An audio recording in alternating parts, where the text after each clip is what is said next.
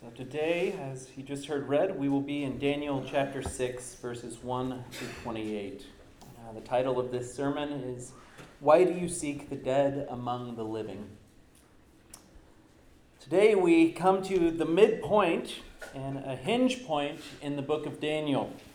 Uh, from here, we'll move from specific stories of God's faithfulness to and through his people to a more cosmic scale of those same truths in chapters 7 through 12.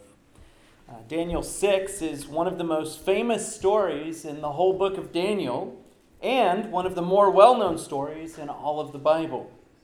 And after studying it these last several weeks, I have to tell you, uh, it's amazing, but not for the reasons that I thought it was. Uh, I hope you'll see what I mean by the end of the sermon. Uh, today we're taking a long look at the story of Daniel and the lion's den. So let's dive in. Point number one in verses 1 through 15 is honoring God even when it costs you. Honoring God even when it costs you. So let's begin by looking at verses 1 through 15. Uh, first of all, we're dealing with another chapter and yet another king. And yet, Daniel's still there. Now, this is one of the main themes I hope you've seen throughout the book as a whole.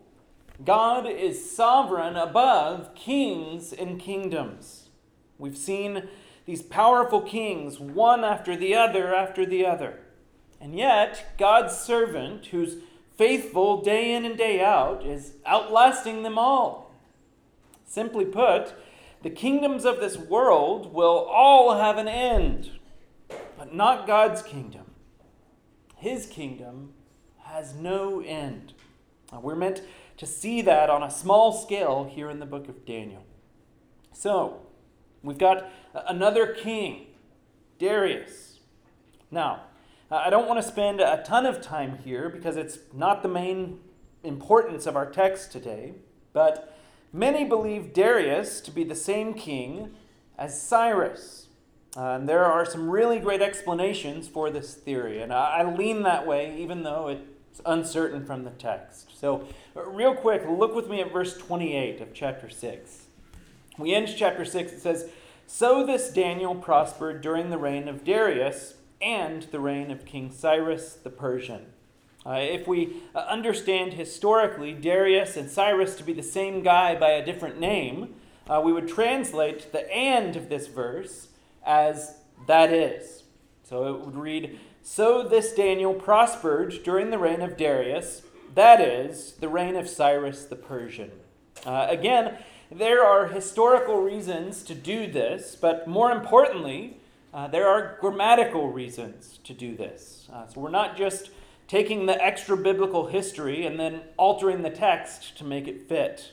Uh, there are grammatical reasons and other places in scripture like 1 chronicles 5.26 where we see this kind of thing present uh, we also see the septuagint which is a greek translation of the old testament and the septuagint translates verse 28 exactly in this respect uh, this is not a gospel issue, and I'm certainly not throwing my stake in the ground on this one, but from my study, uh, Darius and Cyrus seem to be different names for the same person. One given to him by the Medes, and one given to him by the Persians. So, a new king, a new kingdom, and Darius hits the ground running by setting up 120 satraps throughout the kingdom, just kind of run things for him. Uh, these were governors or officials who the king set up to uh, essentially stop corruption in his land. Uh, so Darius sets up these governors, and then look at verse 2. It says, And over them three high officials, of whom Daniel was one, to whom these satraps should give account, so that the king might suffer no loss. With uh, such a, a large kingdom, it was common practice for people to kind of skim off the top, to line their own pockets, thus making the king suffer loss. Crazy, huh? Even then, Political and governmental corruption was a thing. But this shouldn't be surprising to us. Ever since Genesis chapter 3, the human heart has been the same, whether in Babylon or present day Baltimore, Persia or Pittsburgh. Hearts wicked, sinful, corrupt. So, above the 120, Daniel, it tells us, is one of the three. Let's call them vice presidents. But it gets better. Look at verse 3. Then this Daniel became distinguished above all the other high officials and satraps, because an excellent spirit was in him. And the king planned to set him over the whole kingdom. Do you see how ironic this is? In chapter 5, remember last week, what did Belshazzar try to bribe Daniel with? Being third in the kingdom, right? With a, a wink and a nod, God does one better than the windbag king that offered him this bribe in chapter 5. Daniel not only outlasts Belshazzar, but moves up the authority ladder by God's sovereignty.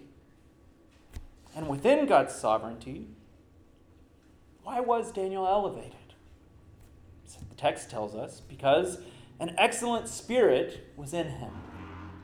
An excellent spirit was in him. We've already discussed this a couple of times so far in the book, but don't miss this.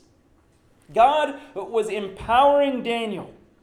Daniel was consistently faithful to God. And people knew about it clearly. This wasn't because Daniel was naturally gifted somehow or had some kind of great ability or charisma. He walked with God, and God worked through him. I want to keep pounding the table for us on this, metaphorically speaking. Would your neighbors, co workers, friends, and family members describe you in this way? as having an excellent spirit. Put again, is there something different about you from everyone else in your sphere of influence? If not, why not? As a Christian, you are called to be different. And you are different. You're a child of God who has the Holy Spirit dwelling inside of you. You have the Word of God as a sure and steady guide for your life. There should be something different about you. There's something different about Daniel here. And uh, I also want to point out when in Daniel's life that this event is happening. He's uh, over 80 years old at this point in the story. That's crazy. I was talking to several of you last week about this, but I've always pictured Daniel in this story, the lion's den story, as a 20 something. Young, full of energy, ready to take on the world. He's old. Listen to what Sinclair Ferguson says here. He says, Daniel's experience runs counter to what we often assume is characteristic of Christian experience. In this respect, it is like Christ's. His greatest test came toward the end of his spiritual pilgrimage, not at its beginning. We tend to assume that the great test in Christian experience occur in its early stages. That perspective fails to see one of the chief functions of temptation in God's plans. He means to strengthen us through our successful resistance, to enable us to meet greater, or more persistent tests in the future. God trains his children in the way they should go, so that when they are old, they will not depart from it. Proverbs 22 6. Daniel is faithful to the end. He's the embodiment of Psalm chapter 92, verses 12 through 15, which says this It says, The righteous flourish like the palm tree and grow like a cedar in Lebanon. They are planted in the house of the Lord. They flourish in the courts of our God. Here we go, verse 14. They still bear fruit in old age. They are ever full of sap and green. To declare that the Lord is upright, he is my rock, and there is no unrighteousness in him. I long for us to be a church that's vibrant and full of young families. And we are. I praise God for that. But I also long for us to be a church full of Psalm 92 men and women. Those who are still bearing fruit in old age. We need Daniels. We need Psalm 92 men and women to be part of Santa Cruz Baptist Church. We should be praying for this and inviting older, faithful people to be a vital part of this church. Daniel is old and faithful. So, what does this lead to? Look with me at verses 4 and 5. Then the high officials and the satraps brought to find, or sought to find a ground for complaint against Daniel with regard to the kingdom. But they could find no ground for complaint or any fault, because he was faithful, and no error or fault was found in him. Then these men said, We shall not find any ground for complaint against this Daniel, unless we find it in concern or in connection with the law of his God. First of all, do you realize that the world hates you? Yes, by God's sovereignty, Daniel, in this text and before this text, finds favor with the king. But it's a double edged sword. Favor with kings and subsequent faithfulness to God may prove costly. Do you see in this chapter how much Daniel is hated by the world? He's faithful to God, and yet they're here conspiring against him. This is what Jesus himself told us. It isn't just a possibility, but that we should expect as Christians. John chapter 15, verses 18 and 19. Jesus says, If the world hates you, Know that it has hated me before it hated you. If you were of the world, the world would love you as its own. But because you are not of the world, but I chose you out of the world, therefore the world hates you. Christians, you'll never be able to fully please the world. If you're faithful to God, you will be opposed by the world. 2 Timothy chapter 3, verses 12 and 13. Paul says something similar to, to Timothy. He says, Indeed, all who desire to live a godly life in Christ Jesus will be persecuted, while evil people and impostors will go on from bad to worse, deceiving and being deceived. Trying to fully please the world as a Christian is a fool's errand. And again, this shouldn't surprise us if we've read Genesis 3. What does Genesis 3:15 tell us? This is God in the garden speaking to the serpent, Satan. Genesis 3:15. He says, "I will put enmity between you and the woman, and between your offspring and her offspring. He shall bruise your head, and you shall bruise his heel. Do you see that? Like God says, there's going to be war between the offspring of Eve and the offspring of Satan. Constant hostility between the people of God and the people of Satan. That's what we see happening here in Daniel chapter 6. But do you see what they find on Daniel as they start to, to dig into his life a little bit? Nothing.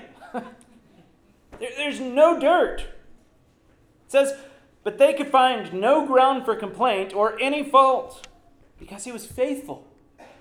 No error or fault was found in him. Then it goes on. They say, We shall not find any ground for complaint against this Daniel unless we find it in connection with this law, the law of his God.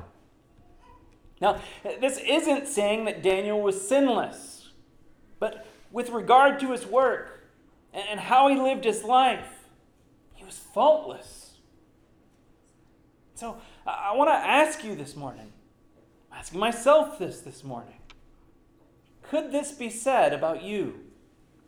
If someone were trying to do a smear campaign on you, and they had the tools at their disposal to see everything that you've ever done and ever said, every email and text you've written, how you've used company time or money, would this be said? No ground for complaint or any fault. Faithful. No error or fault. Would they have to go at you on the basis of your walk with God to get you? Or would it be much easier? They knew that Daniel's walk with God was utterly predictable. And that was the only way that they'd get to him. They'd have to pit his faithfulness to God against his faithfulness to the king. I don't have to tell you that there are numerous laws in our country right now that have this same effect abortion laws. Even some like the so called Equality Act that are being drawn up as we speak. Your faithfulness to God will be pitted against faithfulness to these laws. That's very real to us today. So, here's what they do verses 6 through 9. It says, Then these high officials and satraps came by agreement to the king and said to him, O King Darius, live forever. A little bit of flattery there, right? All the high officials of the kingdom, the prefects and the satraps, the counselors and the governors are agreed that the king should establish an ordinance and enforce an injunction that whoever makes a petition to any god or man for 30 days except to you, O king, shall be cast into the den of lions. Now, O king, establish the injunction and sign the document, so that it cannot be changed according to the law of the Medes and the Persians, which cannot be revoked. Therefore, King Darius signed the document and injunction. Do you see how deceptive they are here? They come and they say, all the high officials, etc., are agreed. No, they're not. Daniel, who's clearly at the top of the org chart, clearly wasn't included in this discussion. But they lie to the king. And the king buys it, even though Daniel wasn't with them. the king should have said, uh, Wait, you say all, but I-, I don't see Daniel here with you. What does he think about this? But, in his pride, the idea sounds pretty good. All petitions for 30 days coming through him. He's a surrogate deity, a mediator between God and man. All right, sounds good. Let's do it. Signs the document. Further, this would have solidified Persian power following a transition, as we saw, from Babylon to Persia. It would have brought true unity to the kingdom, right? Yay, unity! Unity is a good thing, right? Not always. Remember the Tower of Babel. They were quite unified. What about Psalm 2? There's unity against the Lord and his anointed. As Christians, we should fight for and strive for Christian unity. Jesus himself prays for this in John 17. But we shouldn't assume that because someone says unity that it's automatically a good thing. Christian unity around the gospel and worldly unity are two different things. So beware of how our culture right now is using this term. Not all unity is good unity. So, they're going to trap Daniel with his known practice of prayer. And here's something interesting to note in the text Do you see how long this injunction is to last for? End of verse 7. How long is it meant to last for? 30 days. One month. Let's be clear. This wasn't a command that everyone had to pray to Darius the king.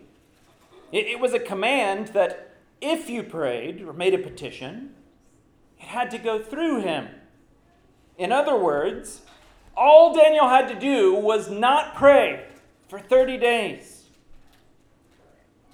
This wasn't a Daniel chapter 3 situation where idolatry was being commanded. It just forbid making petitions to God for 30 days. In uh, the Westminster Shorter Catechism, in answering this question, what is sin? It says this in answer. It says, Sin is any lack of conformity to or transgression of the law of God. See, in Scripture, there are sins of commission, meaning actively committing a sin, or sins of omission, meaning you omitted or neglected to do something that God commands. Sins of commission, sins of omission. all that Daniel's being asked to do is to not pray for 30 days. Do you see why this doesn't work? How many days are you comfortable with disobeying God? I hope the answer is zero. But Drew, they're, they're not commanding Daniel to overtly sin here. They're, they're just telling him he can't obey God in the way Scripture commands.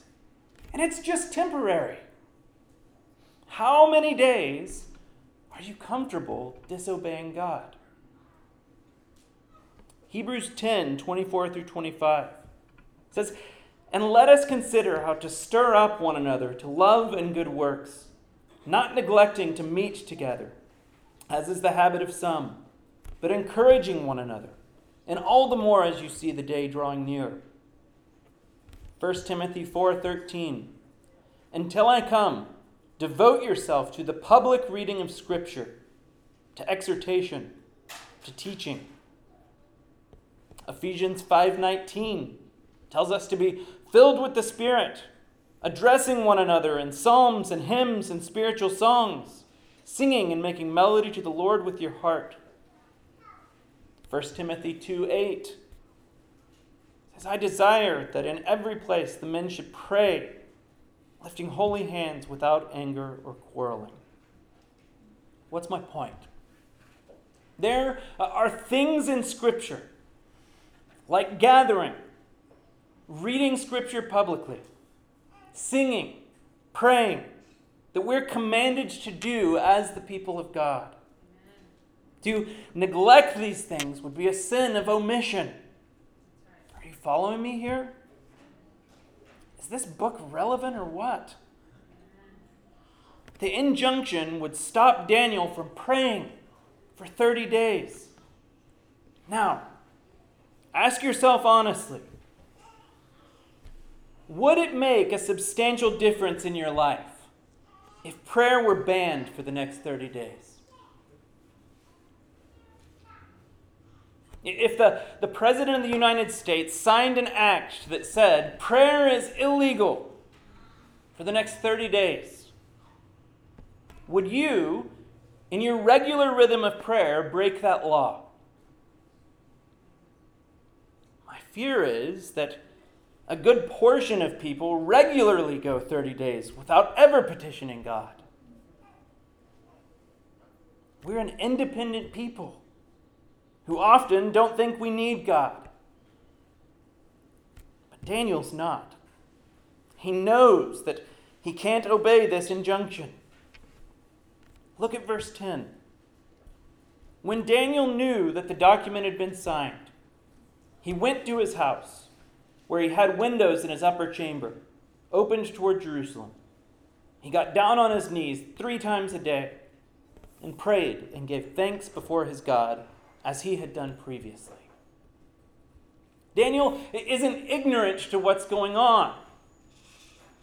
He knows that the document's signed, and he doesn't waste a second. It's like the ink hasn't even dried on the signing, and Daniel's headed to disobey the king, obey God, and pray. He's not disobeying God for 30 days, not even for 30 minutes. He doesn't do it in hiding either, does he? The text goes out of the way to tell us that he has his windows open. He's not cowering, he's a man of prayer. Not going to decide to be unfaithful at age 80. Instead, this is the pinnacle of his faithfulness. And notice that these windows are open where? Toward Jerusalem. What's up with that? Well, this isn't some sort of required ritual, but there are a couple of reasons that he did this. Number one, it was a reminder to him of the covenant promises of God. God promised to dwell with his people, to make himself known to them. And up to this point in, Scripture, he had done so in Jerusalem. Jerusalem was a visible symbol of the kingdom of God. So he prays in that direction to remind himself of God's covenant promises. Second, he's using Scripture as his guide. Look at the scriptural direction of Solomon's prayer from 1 Kings 8, verse 35 and 48 through 50. It's 1 Kings 8. It says, When heaven is shut up, and there is no rain because they have sinned against you, if they pray toward this place, and acknowledge your name and turn from their sin when you afflict them. Speaking of Jerusalem. Verse 48 If they repent with all their heart and with all their soul in the land of their enemies, who carried them captive, and pray to you toward their land, which you gave to their fathers, the city that you have chosen, and the house that I have built for your name, then hear in heaven your dwelling place, their prayer and their plea and maintain their cause, and forgive your people who have sinned against you, and all their transgressions that they have committed against you, and grant them compassion in the sight of those who carried them captive, that they may have compassion on them. So Daniel's doing this.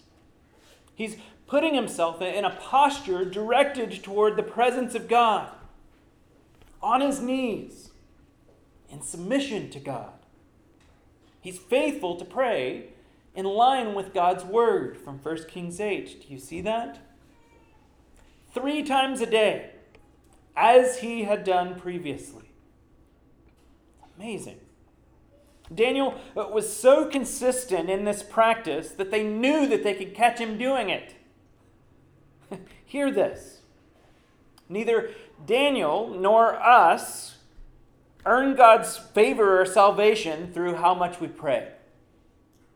We're God's children. Only through the saving sacrifice of Christ Jesus on the cross. But this is a portrait of a child of God who's completely dependent on the Father. Daniel is a model for us of consistency and commitment to prayer. So often today we say things like, Come on, I don't want to be a legalist or too rigid in my prayer life, so I'm not going to plan it.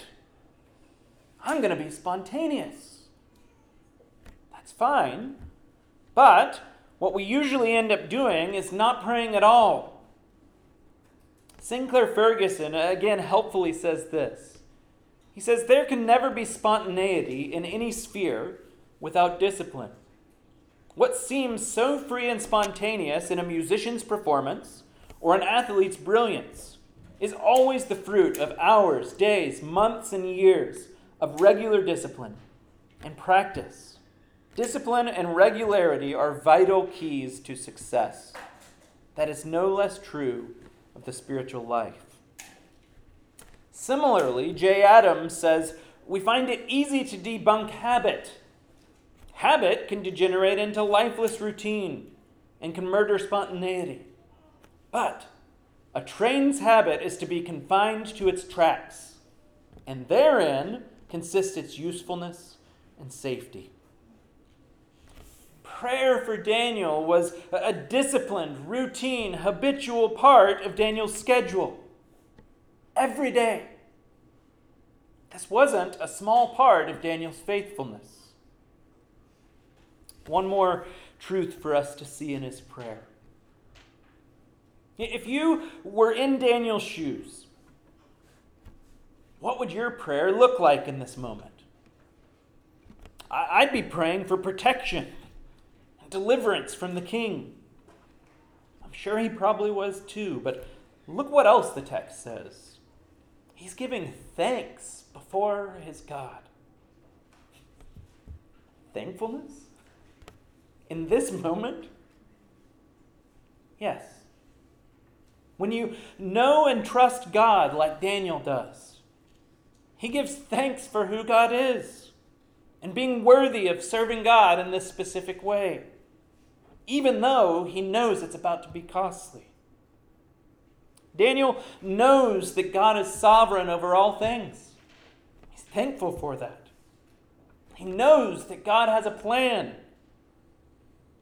He's like James chapter 1, verses 2 through 4, which says, Count it all joy, my brothers, when you meet trials of various kinds for you know that the testing of your faith produces steadfastness.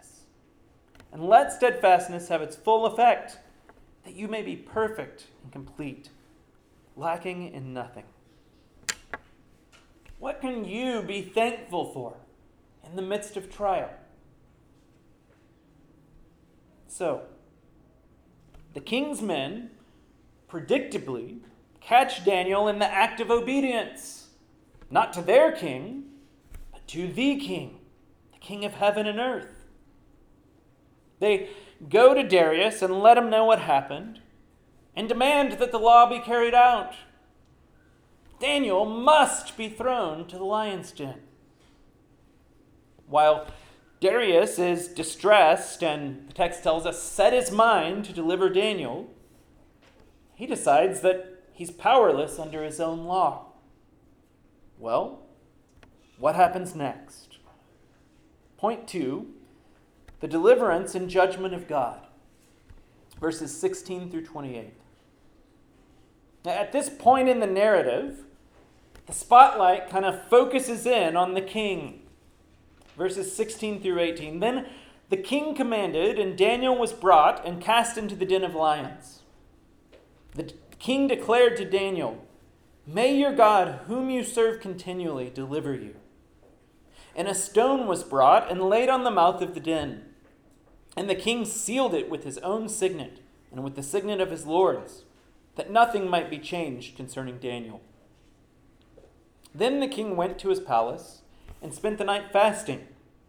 No diversions were brought to him, and sleep fled from him. Darius is a wreck. He's distraught He goes without food, entertainment, and sleep. But one commentator here says his helplessness suggests to us that it's better to be a child of faith in a den of lions than a king in a palace without faith. Do you see that? So Darius is troubled.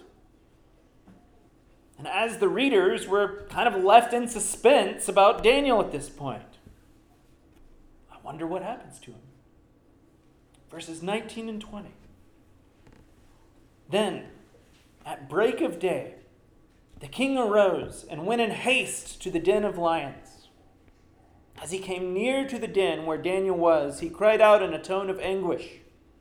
The king declared to Daniel, O Daniel, servant of the living God, has your God, whom you serve continually, been able to deliver you from the lions?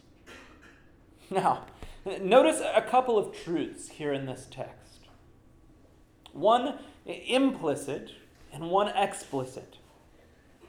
Implicitly, Darius must have some belief that Daniel's God is able to deliver him, as he prayed for in verse 16. May your God deliver you. We know this implicitly because he ran to the den in the morning, right? If he didn't at least slightly believe this, he would have just assumed that Daniel was lion's meat, gone on about his day, probably feeling guilty. Then he asked a question Has your God been able to deliver you? In the words of David Helm, it's not just Daniel who's on trial here, it's the God of Israel as well. Has your God been able to deliver you? Can he save? So we see that implicitly. But explicitly, look at what Darius says. Middle of verse 20. O Daniel, servant of the living God. He at least gives lip service to the truth that God is the living God. He's not like the, the lowercase g gods from chapter 5, who neither hear nor see nor know. He's a living God. And in that, there's hope. If we were watching a TV show right now that kind of wants to encourage us to binge watch another episode, this is where we'd leave you off in a cliffhanger. Verse 20, followed by dead silence. Darius runs out, yells this question Did he live? Did, he, did your God save you? Wait till the next episode to find out what happened. What's Darius going to find? Verse 21 through 23. Then Daniel said to the king, O king, live forever. My God sent his angel and shut the lions' mouths, and they have not harmed me, because I was found blameless before him, and also before you. O king, I have done no harm. Then the king was exceedingly glad and commanded that Daniel be taken up out of the, the den. So Daniel was taken up out of the den, and no kind of harm was found on him, because he had trusted in his God. So while the king was in anguish and fasting in the palace, Daniel was peaceful because, as it turns out, the lions were fasting too. And Notice why Daniel says that he was rescued. Verse 22 They have not harmed me. Why? Because I was found blameless before him. And also before you, O king, I have done no harm. Now, Daniel isn't claiming sinless perfection here. But he is saying, I've honored God here. I've lived righteously and God saved me. There's a, real connection here between salvation and righteousness. Daniel persevered in righteousness to the end. God protected him and brought him out in newness of life. Why? Verse 23 because he had trusted in his God. Do you see that? Trust in God led to Daniel being brought out of the ground alive. But there's another side to this as well. I want to recall Genesis 3:15 just one more time for us. Genesis 3:15 I will put enmity between you and the woman. So he's speaking to Satan in the garden. I will put enmity between you and the woman, and between your offspring and her offspring. He shall bruise your head, and you shall bruise his heel. Do you see the, the two sides to God's promise there? He promises deliverance for the offspring of Eve. But he also promises judgment for the offspring of Satan. He's going to have his head crushed. We've just seen Daniel delivered here's the other side. Look at verse 24. And the king commanded, and those men who had maliciously accused Daniel were brought and cast into the, the den of lions, they, their children, and their wives. And before they reached the bottom of the den, the lions overpowered them and broke all their bones in pieces. Now, Herodotus, who's a, a historian, he informs us that this punishment for entire families was part of Persian law. This isn't one of Israel's laws, but this is part of Persian law. But the point we're meant to see here is this judgment falls on those who sought to destroy the kingdom of God. Deliverance for Daniel and judgment for God's enemies. Very parallel to what we saw in Daniel chapter 3. If you remember, the furnace is heated up to throw Daniel's three friends in. But these men who are going to throw him in actually burn up instead. And all of this results in yet another proclamation deliverance and judgment. And then this proclamation from the king all the peoples, nations, and languages that dwell on the earth. The good news Uh, of Daniel's God is going forth to all of those realms. And look what he says, verses 26 and 27. The king says, I make a decree that in all my royal dominion people are to tremble and fear before the God of Daniel. For he is the living God, enduring forever. His kingdom shall never be destroyed, and his dominion shall be to the end. He delivers and rescues. He works signs and wonders in heaven and on earth. He who has saved Daniel from the power of the lions. Now, I told you that this chapter was amazing. And I hope it's posed some piercing questions for us thus far. I hope that you've seen the truth of Daniel, Daniel's faithfulness and his deliverance through trust in his God. But I've intentionally left the most important part of this chapter for the end. Point three the true and better Daniel. If we only walk away from Daniel 6 with some good moral lessons, we've failed. Daniel certainly is a good model for us but there's one who was better. In Luke chapter 24, we have this amazing moment when the risen Jesus walks alongside these two women. He speaks to them, then teaches them a Bible study.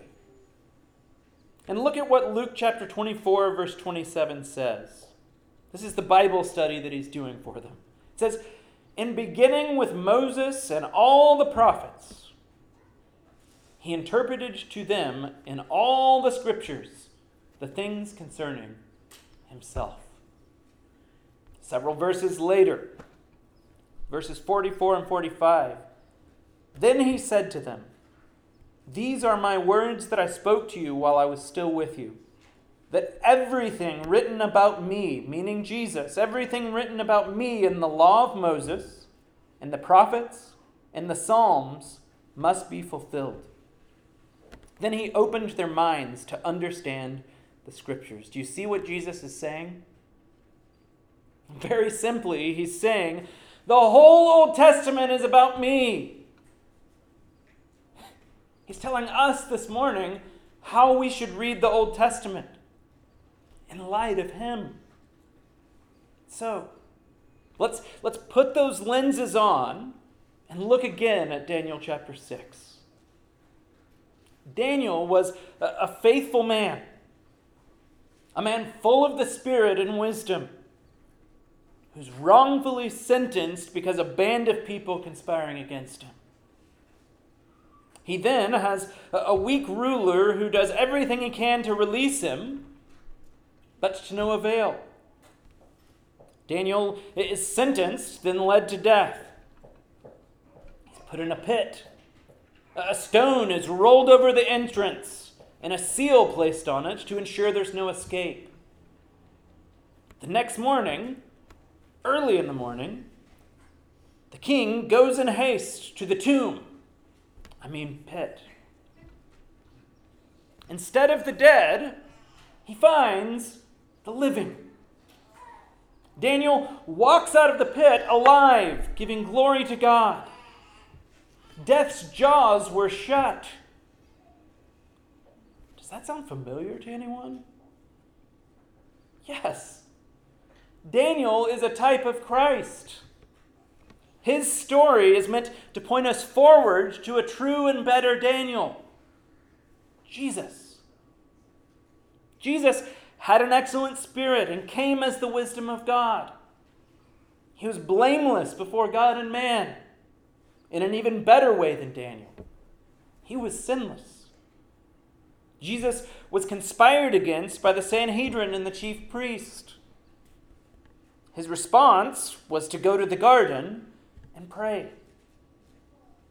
Jesus was brought before Pilate, a weak ruler, who agonized and tried to release him, but to no avail. Pilate would finally wash his hands of him hand Jesus over to death. Jesus would go to the cross. And on that cross, he quoted Psalm 22. Psalm 22, verse 1 My God, my God, why have you forsaken me? But what do we have in verse 21 of that same psalm that Jesus quoted on the cross? Save me from the mouth of the lion. Jesus is buried in the tomb. And check this out Matthew 27, verses 65 through 66. After Jesus is buried in the tomb, Pilate said to them, You have a guard of soldiers. Go make it as secure as you can. How did they do that? So they went and made the tomb secure by placing a seal and sealing the stone and setting a guard. Although Jesus was sinless, he suffered for the guilty, left alone, abandoned, in blackness, until the angels appeared. Luke chapter 24, verses 1 through 9. But on the first day of the week, at early dawn, they went to the tomb, taking the spices they had prepared. And they found the stone rolled away from the tomb. But when they went in, they did not find the body of the Lord Jesus. While they were perplexed about this, behold, two men stood by them in dazzling apparel. And as they were frightened and bowed their faces to the ground, the men said to them, Why do you seek the living among the dead? He is not here, but has risen. Remember how he told you while he was still in Galilee? That the Son of Man must be delivered into the hands of sinful men, and be crucified, and on the third day rise. And they themselves remembered his words, and returning from the tomb, they told all these things to the eleven and to all the rest. It's almost as if the writer of Daniel, inspired by the Holy Spirit, wants us to see Jesus. Exactly. Jesus is the true and better Daniel. His righteousness is our salvation. This moment in the life of Daniel is ultimately fulfilled in Christ. Hebrews chapter 5, verses 7 through 9, it says, In the days of his flesh, Jesus offered up prayers and supplications with loud cries and tears to him who was able to save him from death. And he was heard because of his reverence. Although he was a son, he learned obedience through what he suffered. And being made perfect, he became the source of our eternal salvation to all who obey him. Just as in Daniel 6, there are two paths today deliverance or judgment time is fulfilled. The kingdom of God is at hand. Repent and believe in the gospel. Mark 1, verse 15. Romans 10, 9 through 11.